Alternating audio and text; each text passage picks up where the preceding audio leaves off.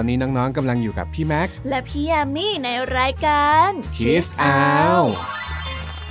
สวัสดีค่ะพี่แม็ก สวัสดีครับพี่แยม กลับมาพบกับรายการนิทานสนุกๆกันอีกแล้วนะครับ ว่าแต่วันนี้พี่แยมมีนิทานอะไรมาฝากพวกเราบ้างเอ่ยสำหรับนิทานเรื่องแรกในวันนี้นะคะ เป็นเรื่องราวการถกเถียงกันของสีในกล่องสีค่ะ อ้าว ทำไมเหล่าสีที่สวยงามถึงต้องมาถกเถียงกันด้วยล่ะครับพี่แยม ก็เพราะความสวยนี่แหละค่ะที่ทำให้ทั้งหมดต้องมาเถียงกัน ในนิทานเรื่องแรกนี้นะคะ เป็นเรื่องราวของสีในกล่อง ที่พยายามจะสรุปว่าสีไหนคือสีที่สวยที่สุด โดยแต่ละสีก็ยกเหตุผลมาสนับสนุนว่าตัวเองนั้นมีความงดงามมากกว่าสีอื่น เถียงกันไปเถียงกันมา จนต้องหาใครบางคนมาตัดสินนั่นเองล่ะค่ะ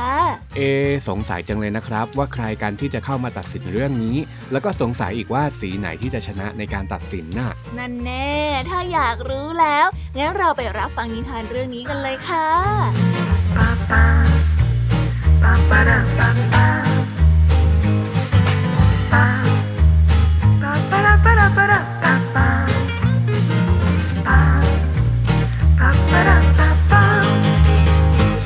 นิทานเรื่อง สีที่สวยที่สุด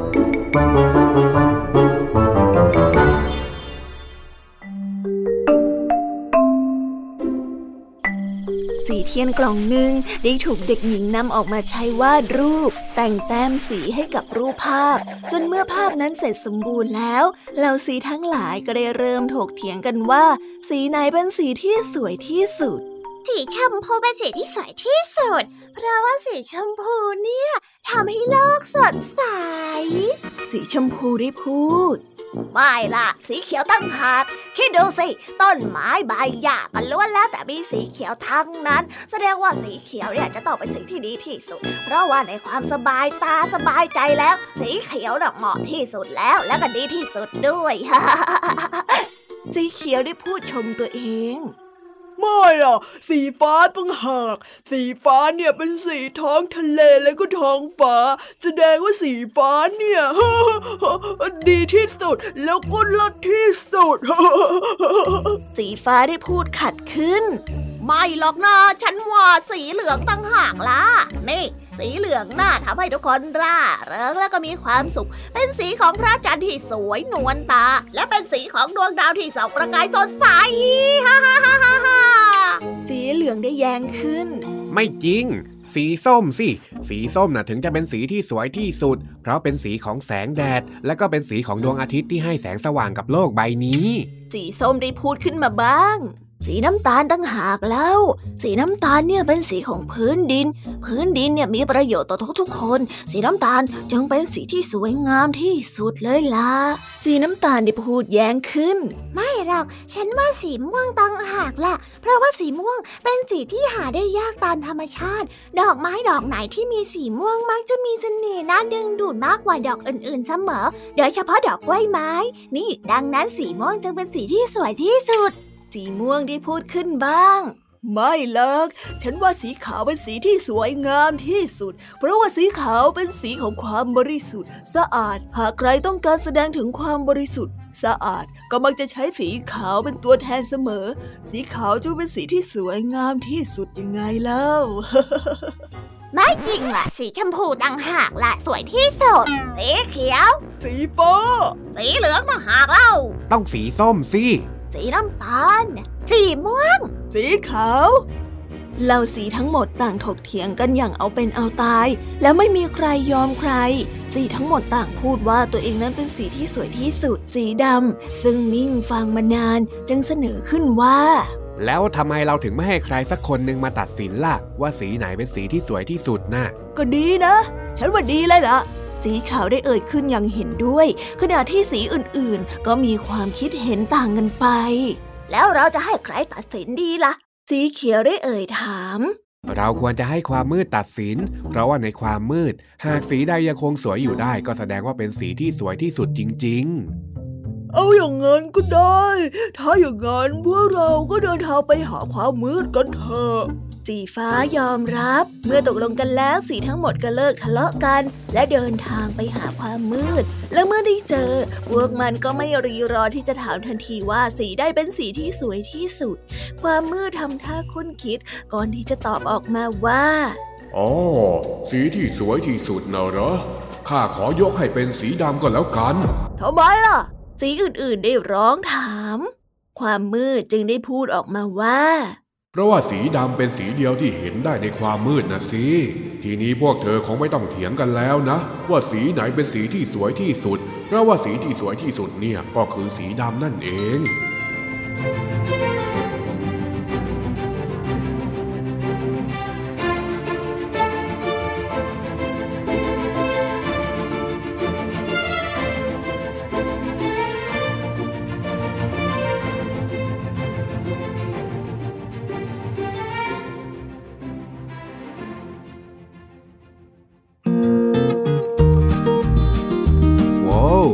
ดคาดนะครับ ตอนแรกพี่แม็กคิดว่าสีฟ้าจะชนะซะอีก นั่นแน่ ที่พี่แม็กคิดแบบนี้ก็เป็นเพราะว่าพี่แม็กชอบสีฟ้าแน่ๆเลยใช่ไหมคะ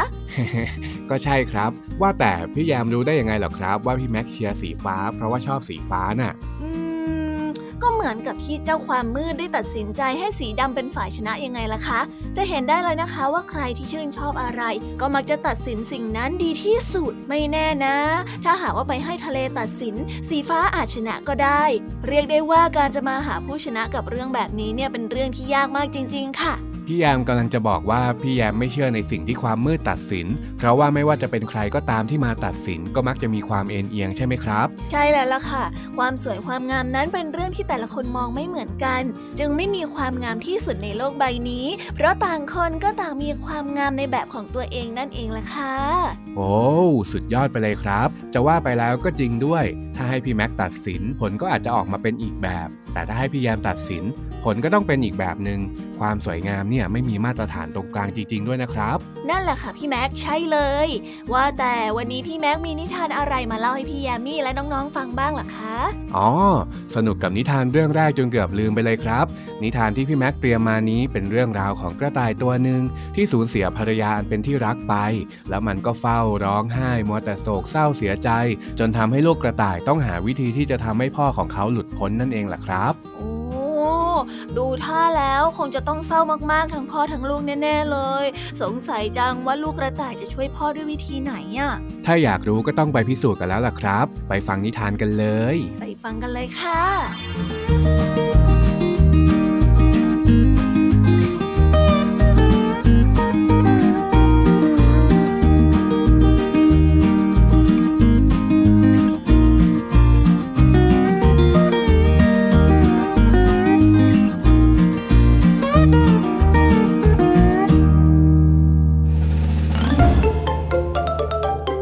ทานเรื่อง สิ่งที่เป็นไปไม่ได้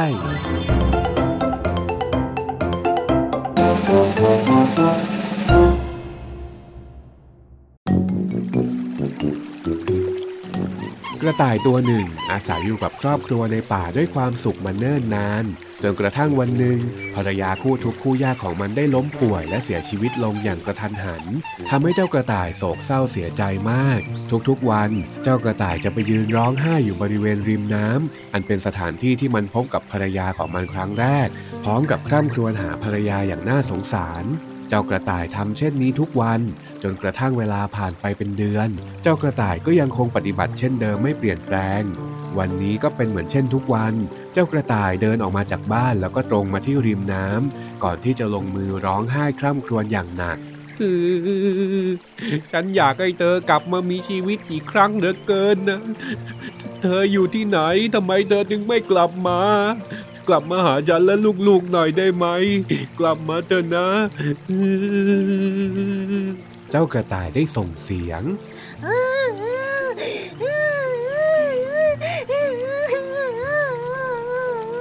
เสียงร้องไห้ดังขึ้นอีก แต่คราวนี้ไม่ใช่เสียงของเจ้ากระต่าย เอ๊ะ เสียงใครกันน่ะ เจ้ากระต่ายครุ่นคิดอย่างสงสัย พร้อมกับเดินหาที่มาของเสียงนั้นไปเรื่อยๆ แล้วก็พบว่าเสียงร้องไห้นั้น เป็นเสียงลูกของมันนั่นเอง อ้าว กระต่ายน้อย เป็นอะไรไปทำไมมาร้องไห้อยู่ตรงนี้ล่ะ ใครทำอะไรลูกพ่อหรอ เจ้ากระต่ายได้ร้องถาม พร้อมกับเข้าไปกอดลูกด้วยความตกใจ ที่ได้เห็นลูกตัวเองร้องไห้หนักขนาดนั้นจ๋าเมื่อกี้ระหว่างทางมีนางฟ้าใจดีให้ องคำกับลูกมา จริงเหรอ แล้วตอนนี้รถนั่นอยู่ที่ไหนล่ะ เจ้ากระต่ายได้ถามด้วยความตื่นเต้น รถอยู่กับนางฟ้าจ้าลูกฝากนางฟ้าไว้ เพราะลูกต้องการหาล้อรถให้ได้ก่อน ลูกกระต่ายตอบ หา ล้อรถเหรอ เจ้ากระต่ายได้ทวนคำถามอย่างงงจ้า รถทองคำคันนี้ยังไม่มีล้อ ลูกเลยฝากน้องฟ้าไว้ก่อนจะได้ปลอดภัย แล้วพอหาล้อรถได้แล้ว ลูกก็จะเอาล้อไปใส่รถทองคำจ้ะ ลูกกระต่ายเล่า แล้วทำไมเจ้าถึงมาร้องไห้อยู่ที่นี่ล่ะ พ่อกระต่ายได้ซักถาม ก็เพราะว่าล้อรถนี้แหละจ้ะที่ทำให้ลูกต้องมาร้องไห้อยู่ที่นี่ เพราะว่าลูกได้เห็นรถทองคำแล้ว มันสวยงามเหลือเกิน หากพ่อได้เห็นพ่อจะต้องชอบแน่ๆ และบนโลกนี้ก็คงไม่มีสิ่งใดเหมาะสมที่จะนำไปทำเป็นร้องของรถทองคำนี้ได้ นอกจากพระอาทิตย์กับพระจันทร์ที่อยู่บนท้องฟ้าเท่านั้น และที่ลูกร้องไห้ก็เพราะว่าลูก ต้องการที่จะเอาพระอาทิตย์กับพระจันทร์มาทำเป็นล้อรถจ้ะ ลูกกระต่ายพูดกับผู้เป็นพ่อ ฝ่ายพ่อกระต่ายเมื่อได้ยินดังนั้น ก็หัวเราะออกมาเสียงดังพร้อมกับบอกว่า ลูกเอ้ย เจ้าไม่มีทางที่จะเอาพระอาทิตย์กับพระจันทร์มาเป็นล้อรถได้หรอกนะ มันเป็นไปไม่ได้ ถึงเจ้าจะร้องไห้คร่ำครวญแค่ไหนเนี่ย พระอาทิตย์กับพระจันทร์ก็ไม่มีทางจะลงมาเป็นล้อรถให้เจ้าได้หรอก เจ้าเนี่ยช่างโง่เขลาจริง ๆ ถ้าอย่างนั้นทำไมพ่อจึงยังค่ำครวญเรียกหาแม่ให้กลับมาละจ๊ะ ในเมื่อตอนนี้เราไม่เห็นตัวของแม่ ไม่รู้ว่าแม่อยู่ที่ไหน แล้วก็ไม่มีทางที่แม่จะกลับมา ถ้าการที่ลูกร้องไห้เรียกร้อง จะเอาพระอาทิตย์กับพระจันทร์มาทำล้อรถ เป็นสิ่งที่เป็นไปไม่ได้ แล้วทำไมพ่อยังยังร้องไห้เรียกหาแม่ที่เสียชีวิตไปแล้วล่ะจ๊ะ ลูกกระต่ายได้พูด นั่นทำให้ผู้เป็นพ่อเงียบไปสักครู่ใหญ่ และนับตั้งแต่นั้นเป็นต้นมา เจ้ากระต่ายก็ไม่เคยคร่ำครวญหาภรรยาอีกเลย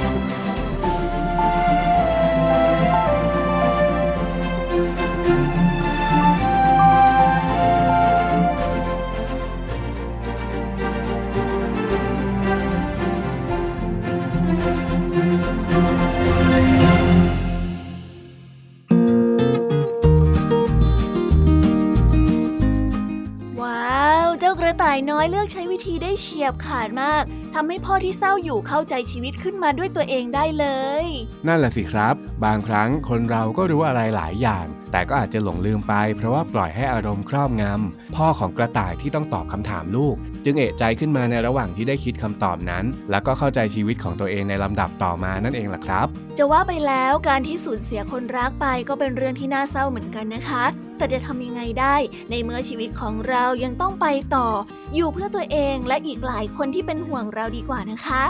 ใช่แล้วครับ เพราะว่านี่เป็นเรื่องที่หลีกเลี่ยงไม่ได้ เราทุกคนก็เลยต้องพยายามทำความเข้าใจ เพื่อที่จะพร้อมรับมือกับการสูญเสียยังไงล่ะครับ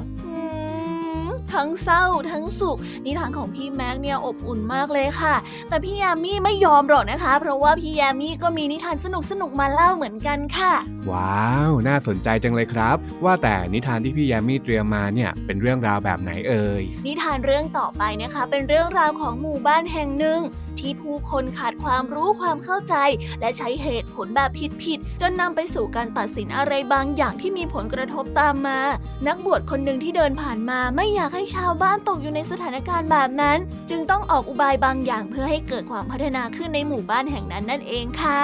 อืม หมู่บ้านนี้ดูท่าจะมีปัญหาเยอะแน่ ๆ เลย สงสัยว่าต้องขอฟังนิทานเวอร์ชั่นเต็มแล้วล่ะครับ ได้เลยค่ะ ถ้าอยากจะรู้ว่านิทานเป็นอย่างไร ไปรับฟังกันได้เลย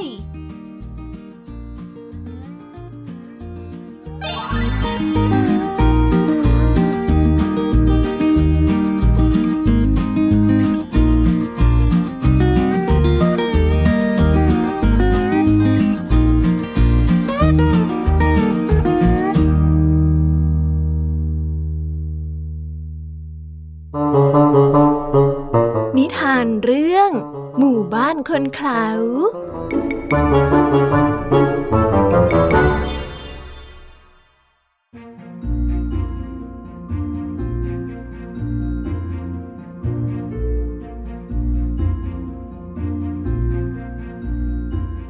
หลังจากที่นักบวชชราและลูกศิษย์ได้ช่วยเหลือหญิงชาวนาและสามีที่ฝันร้ายแล้ว ทั้งสองก็รีบเดินทางออกจากหมู่บ้าน แต่ก็ยังไม่ทันได้พ้นหมู่บ้านดี ทั้งสองก็พบว่าในหมู่บ้านนั้นกำลังจะเผาชายผู้หนึ่งนักบวชชราจึงได้เข้าไปซักถามถึงเหตุการณ์ที่เกิดขึ้น ซึ่งชายคนหนึ่งได้เล่าให้ฟังว่า เออคือว่าเมื่อหลายวันก่อนเนี่ย ข้าวออกรวงสุกงอมมันได้หายไป พวกเราก็เลยต้องหาคนมารับผิดชอบนะครับ แล้วท่านหัวหน้าหมู่บ้านก็ตัดสินแล้วว่าคนที่อ้วนที่สุดในหมู่บ้านจะต้องเป็นคนขโมยไปอย่างแน่นอน เพราะว่าเขาต้องขโมยข้าวสารที่กินไปจนอ้วน และนี่ก็เลยเป็นเหตุที่เขาต้องถูกลงโทษนั่นเองแหละครับ เมื่อได้ฟังคำบอกเล่าของคนในหมู่บ้านแล้ว นักบวชชาราและลูกศิษย์ก็ได้แต่ถอนใจในความขาดเขลาของคนในหมู่บ้านนั้น นักบวชชาราได้พูดขึ้นว่า ที่จริงแล้วข่าวสารยังไม่ได้ถูกชายคนนี้ขโมยไปหรอกนะทำไมท่านถึงรู้ล่ะ หรือว่าท่านเป็นคนขโมยไปล่ะฮะ หัวหน้าหมู่บ้านได้ถาม นักบวชจึงได้พูดต่อว่า ที่ข้ารู้ก็เป็นเพราะว่าเทพเจ้าได้มาบอกกับข้าเรื่องขโมยข้าวสารไป เนื่องจากเทพเจ้าเนะ่ะเขาต้องการลงโทษพวกท่านยังไงเล่า หลังจากได้ยินดังนั้นหัวหน้าหมู่บ้านจึงได้เอ่ยขึ้นว่าอ้าวถ้าอย่างนั้นคนที่ควรถูกลงโทษก็คือเทพเจ้าละสินะแต่เราจะลงโทษเทพเจ้าได้ยังไงล่ะฮะหญิงสาวคนหนึ่งได้ถามขึ้น นักบวชชราได้ตอบออกไปว่า ได้สิ พวกท่านต้องลงโทษเทพเจ้าโดยการทำหุ่นฟาง เพื่อขังเทพเจ้าไว้ในหุ่นฟางนั้น แล้วก็นำไปปักที่ทุ่งนาเพื่อให้เขาน่ะดูแลข้าวของพวกท่าน เมื่อได้ฟังดังนั้น หัวหน้าหมู่บ้านจึงได้ถามว่า แล้วถ้าเทพเจ้าหนีไปได้ แล้วก็กลับมาแก้แค้นพวกเราล่ะ เราจะสู้กับเขาได้ยังไงเมื่อฟังคำถามของหัวหน้าหมู่บ้านแล้ว นักบวชชราจึงได้เล่าออกมาว่า ในระหว่างที่เทพเจ้ายังถูกขังอยู่ในหุ่นฟางเนี่ย พวกท่านก็จะต้องไปศึกษาหาความรู้จากในเมือง ในหมู่บ้านอื่นๆ เพราะว่าเทพเจ้าไม่ชอบคนที่มีความรู้ จากนั้นท่านก็กลับมาตั้งโรงเรียนในหมู่บ้าน เมื่อมีสิ่งของใดพวกท่านก็ต้องแบ่งปันกัน และต้องไม่ทำร้ายกันเองเด็ดขาด นอกจากนี้ก็ยังต้องถือกฎเหล่านี้อย่างเคร่งครัด นั่นคือไม่ฆ่าสัตว์ ไม่โกหก ไม่ดื่มสุรา ไม่ลักขโมย แล้วก็ซื่อสัตย์ต่อคู่ครองของตนเอง หากพวกท่านทำได้เช่นนี้แล้ว เทพเจ้าก็จะอ่อนกำลังลงแล้วก็ทำร้ายพวกท่านไม่ได้ แล้วก็จะไม่สามารถมาทำให้พวกท่านเดือดร้อนได้อีกด้วย ทั้งหมดทั้งมวลนี้ก็เพื่อจะบอกว่าหากพวกเจ้าทำตามกฎเหล่านี้ เทพเจ้าก็จะทำอะไรเจ้าไม่ได้อีกต่อไปนั่นเอง อ๋อ ได้สิ ขอบคุณมากๆเลยท่านนักบวช ข้าขอให้คำสัญญาเลยนะ ว่าข้าน่ะจะปฏิบัติตามที่ท่านบอกทุกข้อเลย หัวหน้าหมู่บ้านพูด หลังจากนั้นชายที่กำลังจะถูกเผาก็ได้รับการปล่อยตัว อีกทั้งคนในหมู่บ้านก็เริ่มปฏิบัติตามที่นักบวชชาราได้บอก จึงเป็นที่มาของการมีหุ่นไล่กาที่เกิดขึ้น และนับตั้งแต่นั้นเป็นต้นมา คนในหมู่บ้านก็ค่อยๆ ฉลาดขึ้น จนในที่สุด หมู่บ้านแห่งนี้ก็กลายเป็นหมู่บ้านที่สงบร่มเย็นที่สุดแห่งหนึ่ง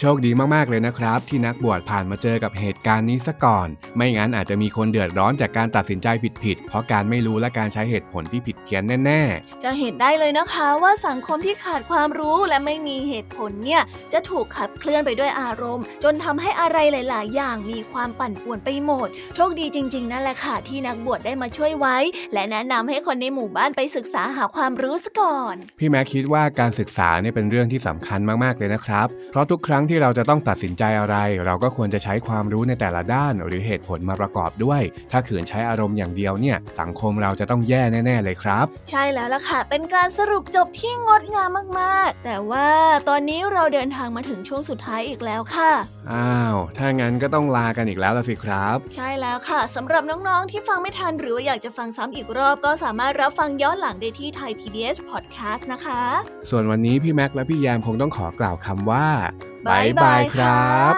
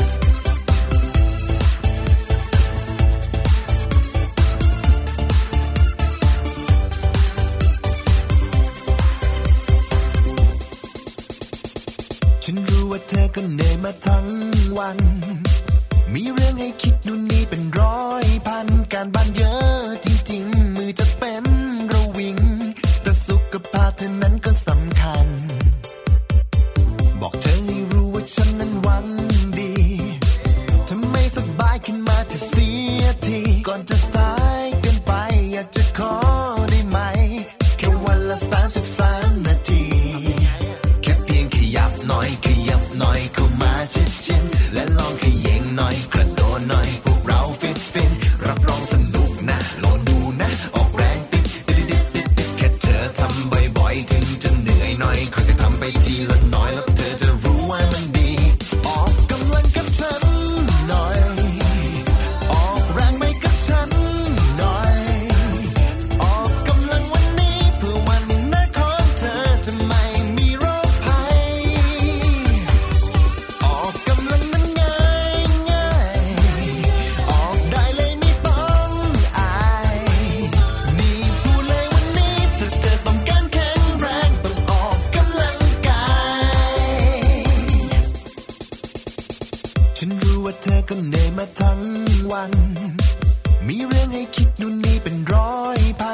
พัน